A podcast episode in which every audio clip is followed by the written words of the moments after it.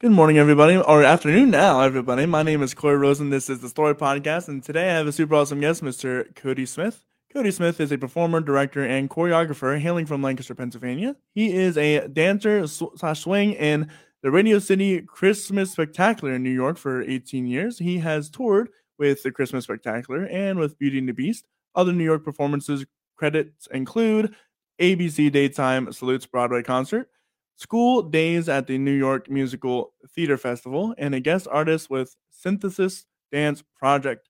He has performed locally and regionally at uh, in Brigadoon at the Marriott Theater in Chicago and in many productions here at the Fulton Theater in Lancaster. Cody was Cody was the director of the Hempfield Dance Theater program for many years. Further, he has directed and choreographed numerous shows for the Ephrata Performing Arts Center, the Hempfield Music Program, Ephrata High School, Cedar Crest High School, the Cobalt Dance Camp Company, and Rev 9 Dance Company. Cody, how are you doing today? I'm doing great. Thanks for having me, Corey. Yeah. So tell me where where did this this bug for dancing and music start for you? Uh, I got the bug, and that's a great word to use. The Mhm. bug. That's what my dad used to say. He got the theater bug. Um, it started. I started doing church plays um, with the youth group in uh, growing up at Bethany Presbyterian, and then it wasn't really until I got to high school, to Hempfield High School, that I really found a love for theater. Uh, the program there is uh, uh, has is a really good quality, and uh, the teacher that I had inspired me very much so, and I did um, all the musicals and the dance program. They have a dance program uh, at a local public high school. No other high school I know, at least around here, has one, uh, Mhm. and it's extracurricular. And I took to it, and my teacher told me that I should go take lessons. So I started to go elsewhere to get training. I went up the road here to Encore when I was a kid in the 90s and uh, would travel to Philadelphia to take class. And then uh, that's where the passion really started. And then it just kept going from there. So tell me what it was like as a as a a male dancer, a rarity in in the theater program. I, I think that uh, being a male has actually, because most dancers um, and musicians and most artists they they start training pretty young you Hmm. know in in terms of dance like girls start training in studios at two three four and you know as they progress and they get in more advanced classes i think being a male helped me in a way because i started so late i didn't did, i didn't come into theater until 15 so um being a male in a was a rarity in this area. So I got opportunities Mm. just because I was a male. So that actually worked in my favor in terms of the attention and the training. Um, and I'm very grateful for that.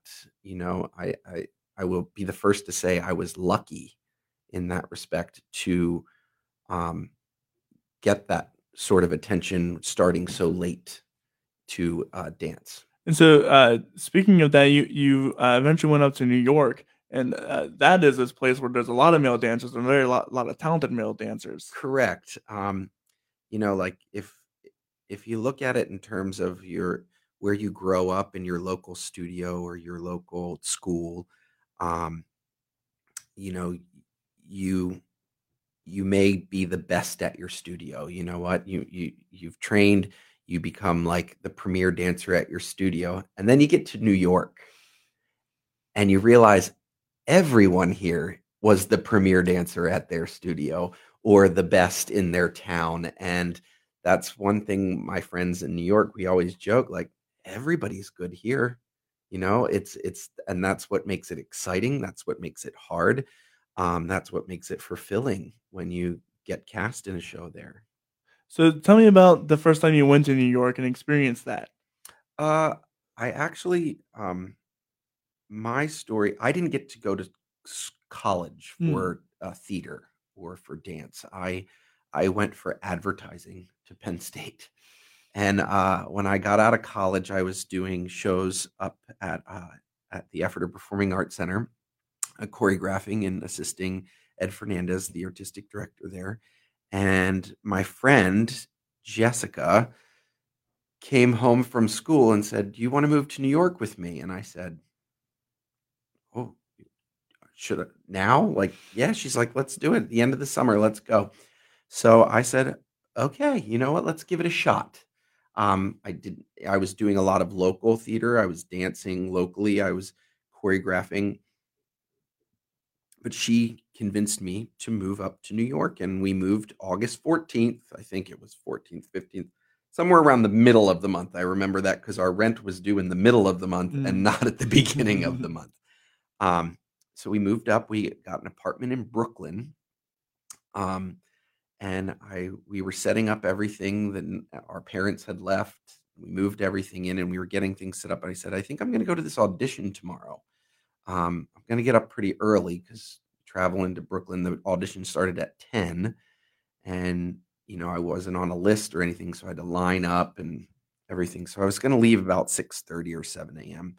And I went to the audition and it went really well. It was at Radio City Music Hall uh, for the Christmas Spectacular. It was a replacement call. So they had already cast the show, but people that had gotten other jobs or, um, you know, uh, had since dropped out or, you know, they didn't fill a position. They needed to fill very specific slots.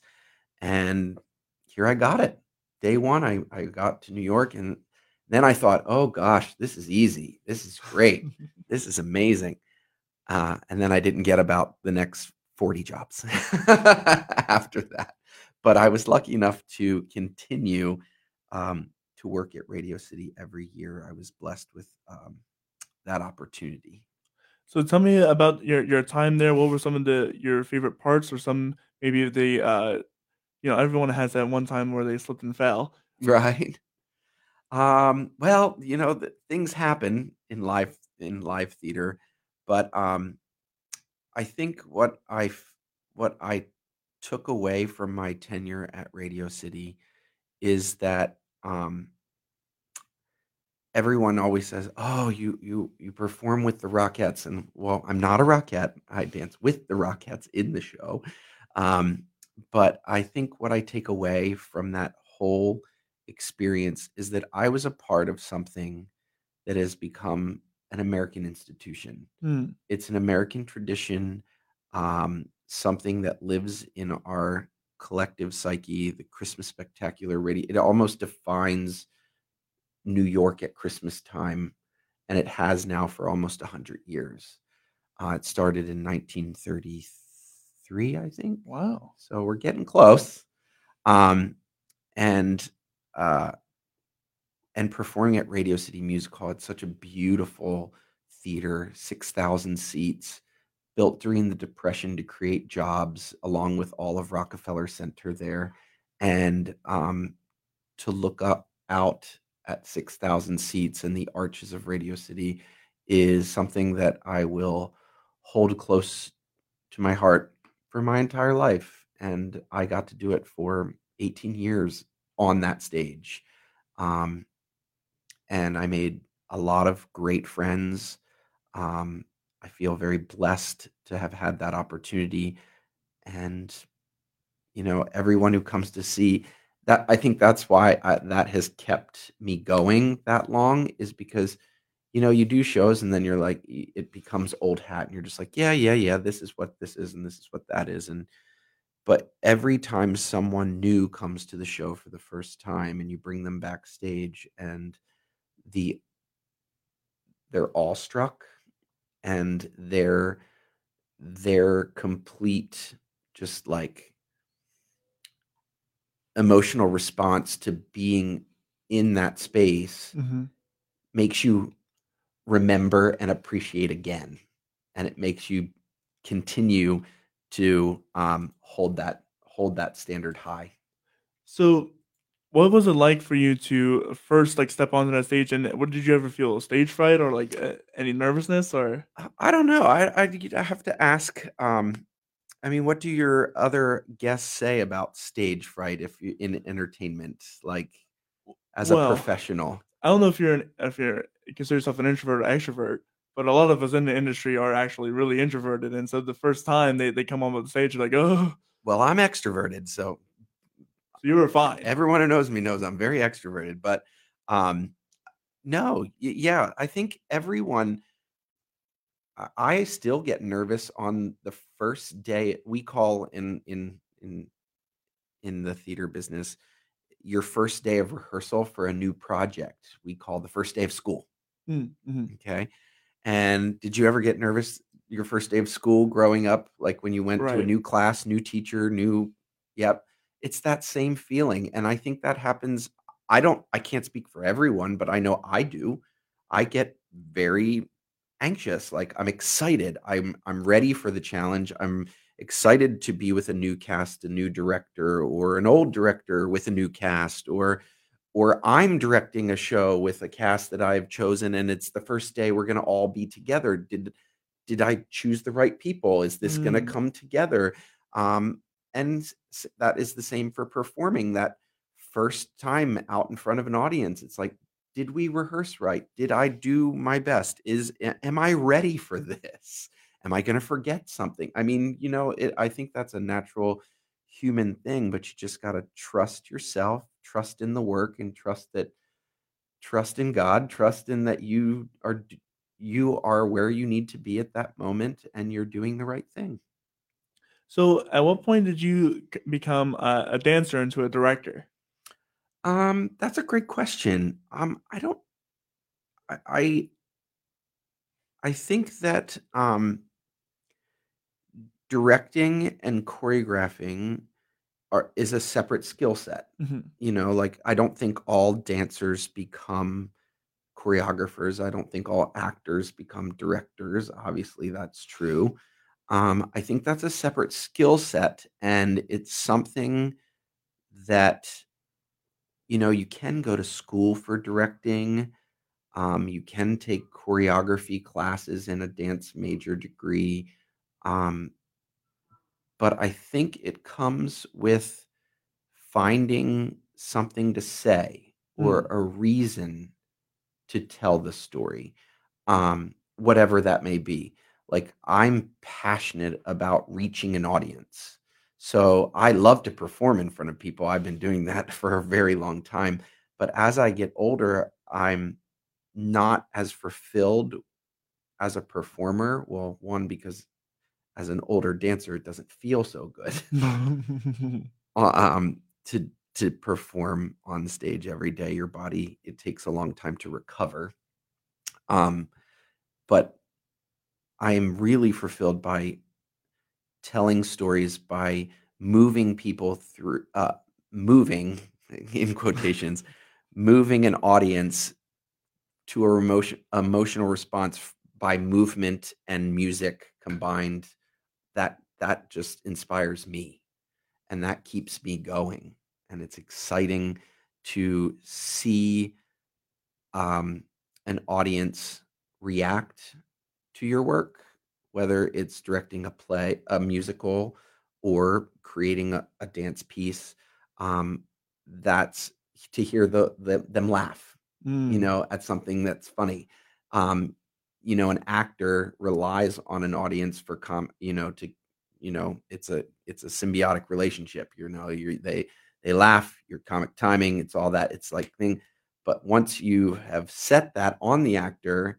i like to sit back and watch and see like how it plays out you know how how is that relationship working and that um is also an education and then that keeps building upon your experience as a director or a choreographer And it's always said, uh, Reggie Woods al- always goes to his performances, and he's always like, the audience is the last piece of the ensemble, Oh, yeah. member of the cast. reggie is right love my friend reggie that is very very correct yeah um you a lot of times like especially in new york um you have what's called preview performances Hmm. so if if you're trying to run a show for a very long time um you don't just you know rehearse that much tech it and put all the theatrical elements to it and then just open you have a period of over a month where Wow. you have they're called previews where the ticket prices are sometimes a little bit uh, less and the cast is required to rehearse during the day and then perform at night and it's, a period where things can change based on what Reggie said the you're adding the audience as the last piece of the puzzle and you don't you're not ready to open yet because you're just seeing how an audience is reacting to that piece of theater now. So you're not going to just okay, well that didn't really land. So, but we've already finished the show, so we're not going to we're not going to mess with it now. No, there's like um sometimes 6 weeks that you're, you know, in previews. You're going to have rehearsal every day. You're going to take songs out, you're going to replace them with a different song, you're going to change the dialogue, you're going to rework some choreography and that's all because we, they are studying how the audience is reacting to uh, the piece. Interesting. Mhm. So as a as a director, what um what were some of the challenges that you had to rise above for for you as a director? Um, I think I don't, challenges. I think what what you have to. I don't know if it's a challenge as much, or that it's something you have to rise above. But I think to be a good director, you have to have a lot of life experiences. Mm, If you've never been in love, how do you direct love? If you've never lost someone, how do you direct loss? Um, those are just two examples. So I don't. I, it's not necessarily a challenge, I think, but I think gaining that life experience. And if you, if you're a young director at what your age of 23, um, you may have all the eagerness and willingness to do and and to direct and do that, but in, you're still gaining so much life experience, and you just have to wait and experience that, take that in, and then you can apply that to your art. Does that Mm. make sense? mhm. So it the challenge is kind of waiting until you've matured into a good director. You know what I mean? You know, that is uh, very much applied to songwriting as well. Mm-hmm. Uh, waiting for those experiences so that we can get what you want out of your performers or out of your song or et Yes. cetera, et cetera. Yeah. Interesting. And in terms of choreography, same the same thing applies. Well, to be a good choreographer, I feel like you have to be well versed in a lot of different styles of dance Mhm. and you have to appreciate different styles of music. But you also need to have that life experience to know how to tell that story and to make them make an audience feel something for the movement that you're doing with the music that you've chosen. Mhm. So I think that applies for choreography as well. So tell me, what are some of the hardest shows you've had to direct? The hardest show that I dir- have ever directed is also the most fulfilling show that Mm. I've ever directed, and that is the Hempfield Dance Theater program. Um, it's um, it's at a local high school. It is um, a majority non-dancers. You know, kids are interested just into expressing themselves. They want to try something new. They want to get on stage. Dancing is pretty universal. Kids go to dances. Mhm. Um, and um, the thing about dance theater is it's it's about 37, 38 years old. And uh, it it's a new show every year. You come up with a complete concept every single year. The music is, you know, your oyster. You can, you know, tell whatever story. And you got about 100 kids. S- 25 of them maybe are trained dancers. The other 75 aren't. Now I'm rounding up, you know, Right, every right. year is different. But um that that the concept that it is a new original work every year is very It's difficult. daunting. Yes. But then to have young students from high school age, 9th to 12th grade, who don't have dance experience, a majority of them, um, and who just are there to try something new, to inspire them, to get them to trust you, to get them to work really hard for you, and to create something that they're proud of as well as myself or the other directors, that is difficult, but also so rewarding. It is so rewarding when you get a group of students to trust you enough to go for the ride and I you can get high school students to try anything because they're at that age where they're not inhibited yet. Mhm. They're starting to be, but you know, if you can get them to play along, boy, they will. Let's do it, Cody. Let's do it. Let's try it. I'll try it. Let's do it. And I think that is the most fulfilling and rewarding and challenging thing about being a director. So tell me, uh, you came back to came back to here and help Hempfield. Mm. Um, why? Why'd you leave New York? Um, I was in New York for 10 years and I continued to work in New York for another 10. Um, but I came back and I w- have always worked at Hempfield since the year after I graduated. I have a great loyalty to that program Mm. because that's what gave me the inspiration to do what I do. So, because I was so moved by that program, I want students to have that same opportunity to be moved. I'm not saying that everyone that comes to Hempfield is going to be a professional dancer. Or You should know, they there, really? yeah, Yeah. there aren't that many that do, but it's the opportunity to be inspired that um, I really took to. But I know that even if you're not going to be a dancer or an actor, I feel like the programs at Hempfield, in terms of the theater programs, are creating a whole community of arts appreciators Mhm. and arts lovers. And I know that all the kids that I've had going through programs at Hempfield and other schools, and you know, I feel like if they're not going to do it, I know they're going to see theater Mm. And they're going to appreciate theater and they're going to look at a, they're going to go to a show on Broadway and they go, that's awesome. And you know what? I know how hard that is to make. And that's, I, I think, uh, the legacy that you you can create with people that aren't necessarily going to be professionals in the industry, um, but creating a community of arts appreciators is um, still just as important. And that's how you keep the arts going. well. Correct. I think that uh, I think some of these and and, and because I think we were talking before we went on air that uh, about this area, Lancaster, Mhm. and this the surrounding areas, and how rich in in the arts and in music, especially. You were saying, um, I think that it's the same in theater. I mean, you know, we have professional theaters, we have community theaters, we have It's a million and mean, five theaters around here. we're still in what is it, April 11th? We're still at the tail end of like high school musical times where Mhm. all this. I mean, there's just so many opportunities in the arts. There's so many dance schools around. There's so many performing arts. There was not so many, but there's a there's a, a fair amount of uh, performing arts academies and programs, and um, I think we're blessed to have such a rich uh, community in the arts here. Yeah, the only way to keep that going is to invest in the younger generation and keep it going. Exactly. So there you go. That's why I moved home. I love this community.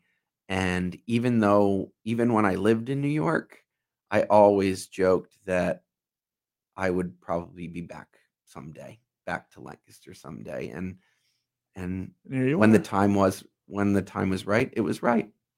So tell me a little bit about because you've worked with all the uh, spectrum of you know the professionals, uh, kids, college students. Mhm. What are what are some of the different challenges that uh, that are, or what do you think it, it, it's? Yeah, what are some of the challenges that you have to face de- dealing with the different working with the different age groups? How do you how do you differ approaches? How do you get them behind you and and that kind of thing? you said it, Corey. It's approaches. It's the way you approach um, certain things. Um, you know, some younger, unexperienced um, artists, you need to spoon feed, for lack of a better word. You have to literally tell them, you know, put the book in their hand, tell them which hand it's in, open Open the the page. page and show them to read. That's basically what you have to do with unexperienced performers. Um, you l- have to spoon feed everything to them. And the way you do that is break everything down. Break everything down by this. Why did you say that line? Mm, Why are you doing why am I asking you to do this movement? What is this what does this mean? And then when you get to the college level, they're starting to study it as a profession, so you don't have to spoon feed as much, but you still it's still a learning experience. You're still training them to be professional, even though they are um, already pre-professional. We would call pre-professional. And then when you get to the professional level, they come in with their homework done. You Hmm. know, they know how that they want to portray the character. They already are familiar with, and you're just kind of molding the product so that it's cohesive and a, you know, overall arcing story that it's that's what a professional director does. You want to make sure that is is, is our audience going to understand this from beginning to end molding what everyone is bringing to the table already because they are already professional artists mhm.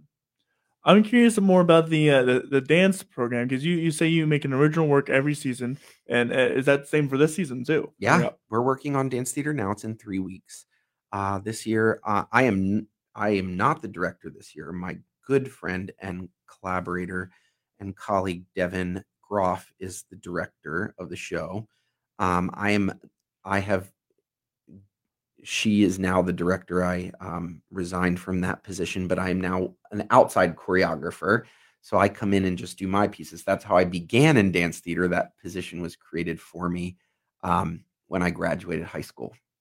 So, um, so we, sh- the director had, uh, and her, her assistant Jordan, um, and we have another assistant director Bethany, and another assistant Macy, and myself as an outside choreographer. The five of us created the outline for this show and then we kind of brainstorm music ideas of how it should be laid out sometimes i mean with devin with this production she had pretty much all laid out and jordan had it all laid out in the beginning Hmm. and we kind of had to just plug and play and be like oh i don't want to try this i want to do this section i want to put this together and so it, it's a true collaboration um, and uh, it's 95 dancers and it's going to be at the end of April and it's it's called Time Warp.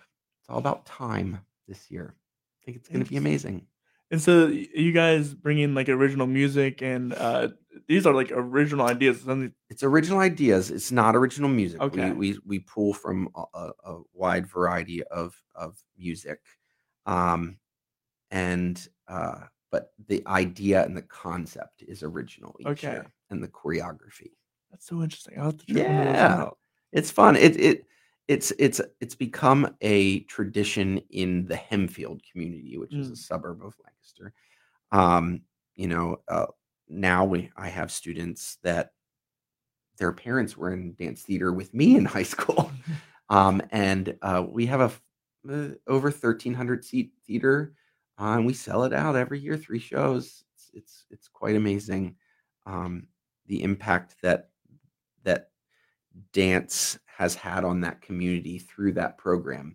People have come to appreciate dance in a way that I don't think other communities are like, oh, dance. thea- They, my dad likes to come. my dad's a sports guy. He enjoys coming to dance theater. He's come every year.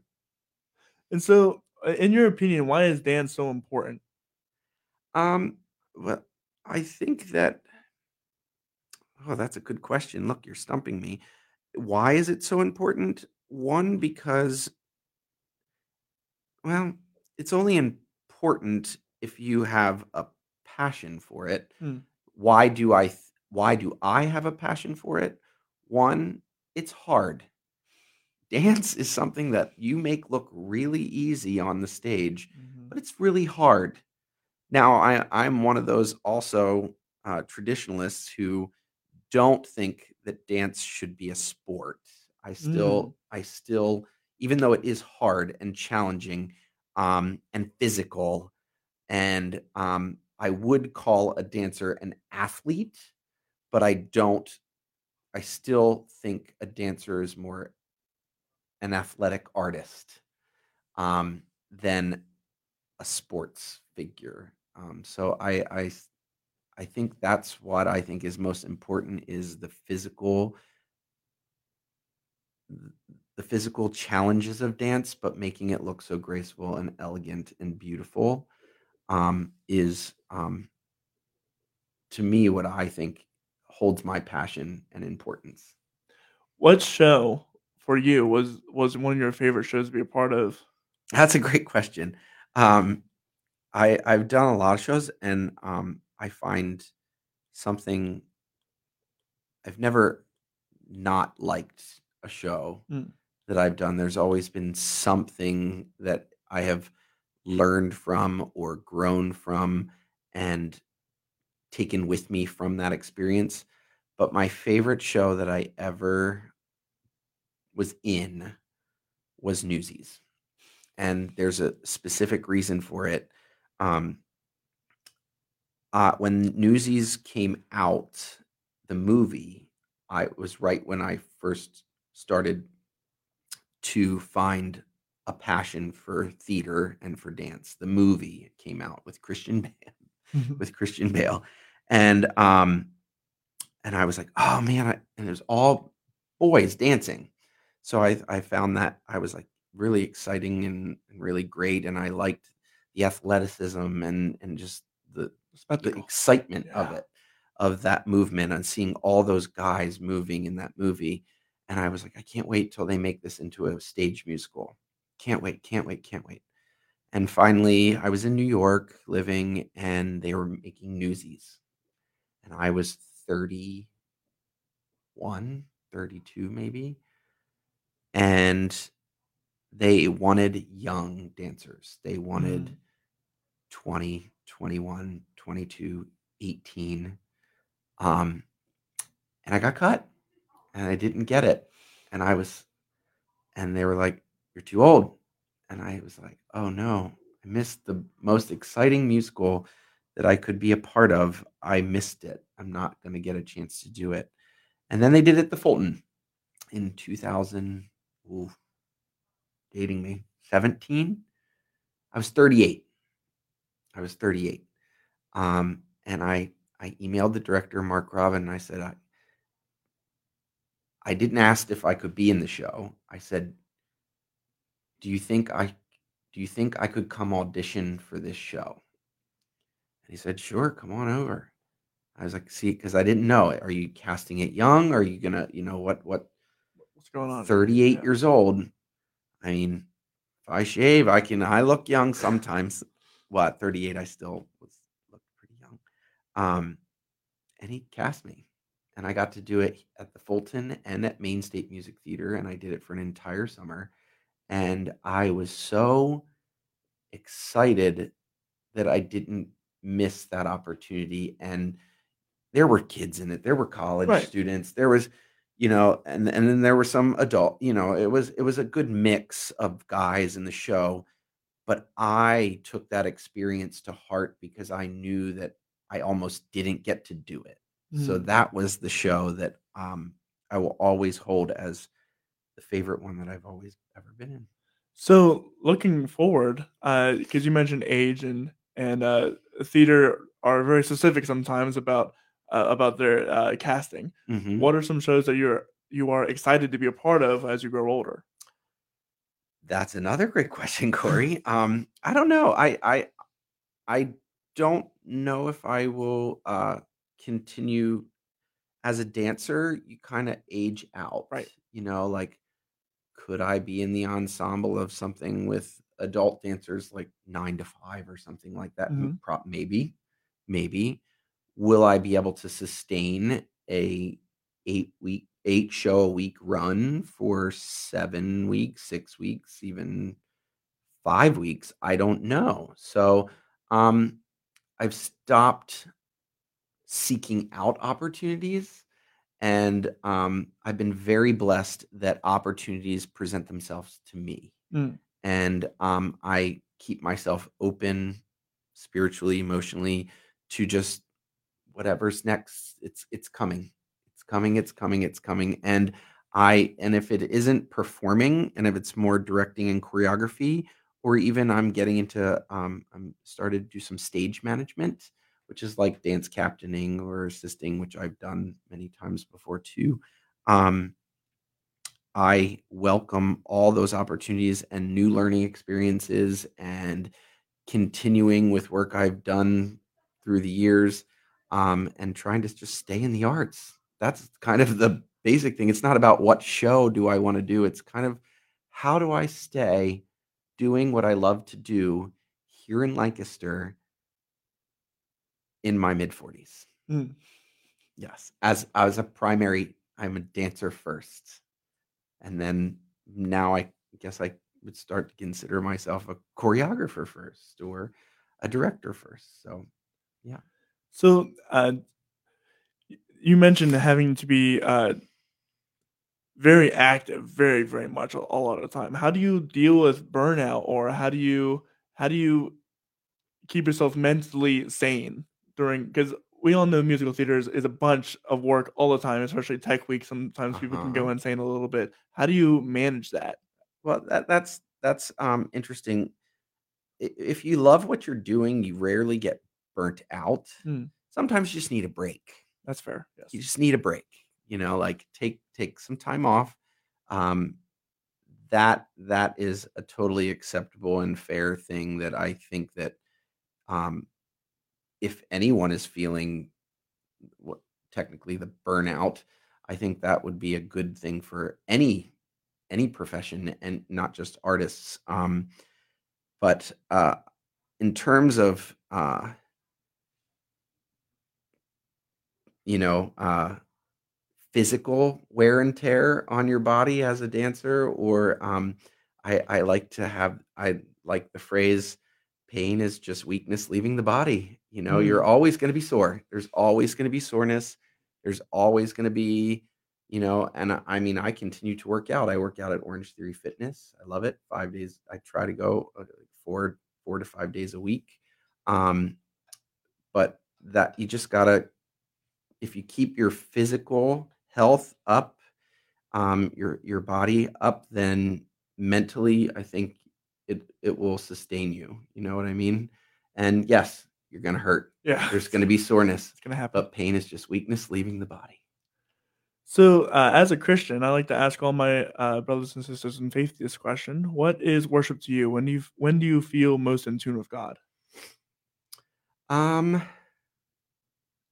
I find God in a lot in music. Um, and I'm not talking lyrics to songs.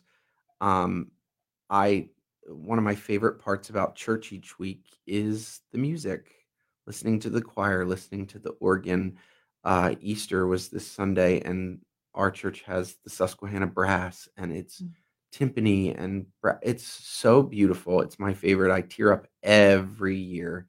Um, Christ the Lord is risen today, and the Yep, introit. I yep. just, I remember it. Just it brings tears to my eyes. I every year it just comes flooding back and we sing the hallelujah chorus. I think music is such a part of of um of faith and in um you know in church and that translates over into the theater and i think that um that inspires me and that's where i see a lot it's where i take god from church into my daily life in the theater is the music. So, we're kind of running out of time here. So, I like to I'm gonna go on and ask more questions that I like to ask all my guests. sure and because I know you got to get out of here relatively quicker. And so, what is and, I- and we were kind of mentioned this beforehand. Now everyone has that story where they slip and fall, or what Mhm. is what is that one time where you uh you what is the funniest thing that's ever happened, or maybe one of the worst things that happened to you on stage? oh okay i'm gonna i'm gonna give it to you um it's embarrassing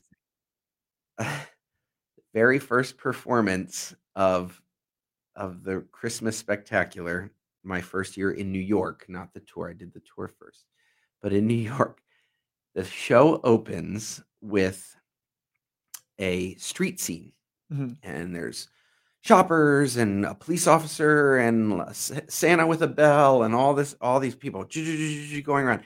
I was a bike messenger, and in eight counts, I had to ride from stage left, wing one, to number, I don't, I forget, 14, maybe 18, you know, zero center. Yes. And at Radio City, it goes all the way to like 42. Oh wow. so in eight counts, I had to get to number 14 It's like marching band. on a certain colored line, and I had to get off, jump off the bike, put the kickstand up, and freeze before Santa rose up on the elevator and t- froze everyone, Mm. like in the street scene. He was freezing the street to say, All right, all the hustle and bustle, it's time for Christmas. That was the opening of the show back then. And oh my gosh, there was my first that nerves getting ready that very first time. Like, okay, I hear the audience. They're I'm gonna ride out. Here we go. We're gonna do this. And um I got on the bike, I rode out, I got off, I threw the kickstand, I froze, and then I heard behind me the bike go into the set flat, the flat that was flown in, covering elevator two. Um, because they had to bring the big tree at Rockefeller Center up that the Rockettes came tapping out of. Yeah. And I was like, oh my gosh, if that if I don't move this bike, oh my, I might stop the show. Like the st- show will have to stop because they won't be able to bring the tree up because I ran the bike into the flat. Oh, I just it turned out fine. Oh, okay. it was fine. When Santa unfroze us, I quick got the bike and it was fine. But wow, was that embarrassing? And I was like, oh my gosh, the bike, I can't. but you know, you train you train as a dancer. You didn't know you're going to have to ride a bike in eight counts and put it on a and in on the music, kickstand it out and freeze. Right. Yeah. You know, it happens. I guess that's the beauty of live theater. I guess. Oh, and also that, that's that's a that's a that's like slapstick to its core, isn't it? oh, I'm getting red just thinking about it. so, um, we're kind of running out of time. What are some uh, performances that you're you're a part of here that you would like to uh, plug? You, you mentioned the dance theater. yes, dance theater is coming up in three weeks. Um, I choreographed a show at uh, for my friend Randall, who wrote a kid show, Robin Hood, a fractured tale of Robin Hood, that is going to be on Saturday mornings. It's a kid show um, at the Fulton. Uh, that opens in a few weeks. I'm stage managing Shear Madness at the Fulton coming up this summer in the Tell studio upstairs. Um, I just read the script and we're getting into pre-production for that. We start rehearsal in two weeks. It's very, very funny. Um, and that again, I'm doing a stage management for. I'm directing the Wizard of Oz for the kids series at the Fulton Yeah. in I think it opens the end of June. I'm doing Flat Stanley, another kids show for the Gretna Theater. That's going to be one Saturday in June. Um, and uh, in the fall, I'm going to do Cinderella with my friend Matt Heidzik is directing, and I'm choreographing here at LBC. Yeah. So yeah, lots to lots to look forward to. Yeah, well, I'll have to get you back on because I have a lot more questions, but uh, we're stretched for time here. But um, Cody, it's been great having you on. Oh, I really appreciate it, Cory. I've, Yeah. ha- I've had a really good time talking to you. Good. Uh, if you want to find out more about my podcast, you can go over to CoryRosenProductions.com. This uh, that is C O R Y R O S E N. You can find out more of the, the projects that I am a part of there, and you can find out all of the things that are happening at the story, which are uh, increasingly getting more and more. Mhm. We're doing a songwriter studio where we're getting three, four other artists in the area. We're going to create a uh, was- within under an hour, create a song that is ready to go to a studio to produce. So if you want to be a part of that, please go over to there. You can. We are also ramping up our single and uh, album reviews. So if you want your music to be reviewed uh, by a fellow artist in the area, you can go over to our website and do that there. Upcoming this week, we have this weekend, we have Home is Where the Art Is. That is a singer songwriter song round event uh, that is happening. Uh, it's ongoing, uh, run by Amber Nadine and Dan Griffin, who are doing really great stuff over in the New Cumberland area. So I'm really excited to talk to them about that. And this Sunday, we have Grant Bryan, who's a local country artist at 2 p.m. Monday, we have Jessica Smucker, who is a local singer songwriter who has uh, done incredible songwriting rounds at, at Zoetropolis. So I'm excited to talk to her about all of that. And that is about it for that week. So, and uh, December, December, April 23rd is our award ceremony where we're gathering uh, all the people from the past year on the podcast, and we're gonna have a, a great jam session, uh, music throughout the night through um, from the sh- from the people on the show, and we're just gonna give little accolades to people that uh, I think deserve recognition in this show because you can never you can never have uh, enough acc- accolades, right? No, no. So stay tuned for that. If you would like to come out to that, that's April 23rd, 4 p.m. Switchboard Studios above Columbia Kettle Works in Columbia, PA. With all that said, I hope you guys have a wonderful rest of your day, and we will see you guys later. Bye.